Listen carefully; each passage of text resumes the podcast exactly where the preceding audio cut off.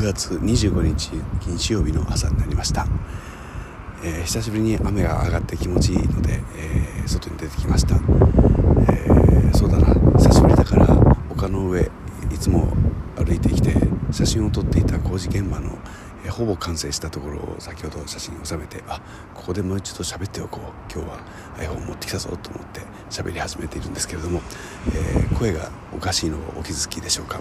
えー、一昨日くらいからですねちょっとあの病気でも風邪でも何でもないんでしょうけど、えー、ちょっと負荷をかけることがありまして、え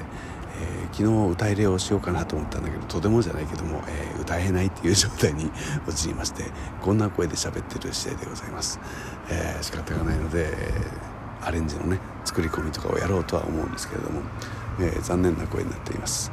まあまあいいでしょう、えー、だんだん聞く人もね減っているようなので、えー、このページもそろそろ閉じようかなと考えている日曜日の朝でした。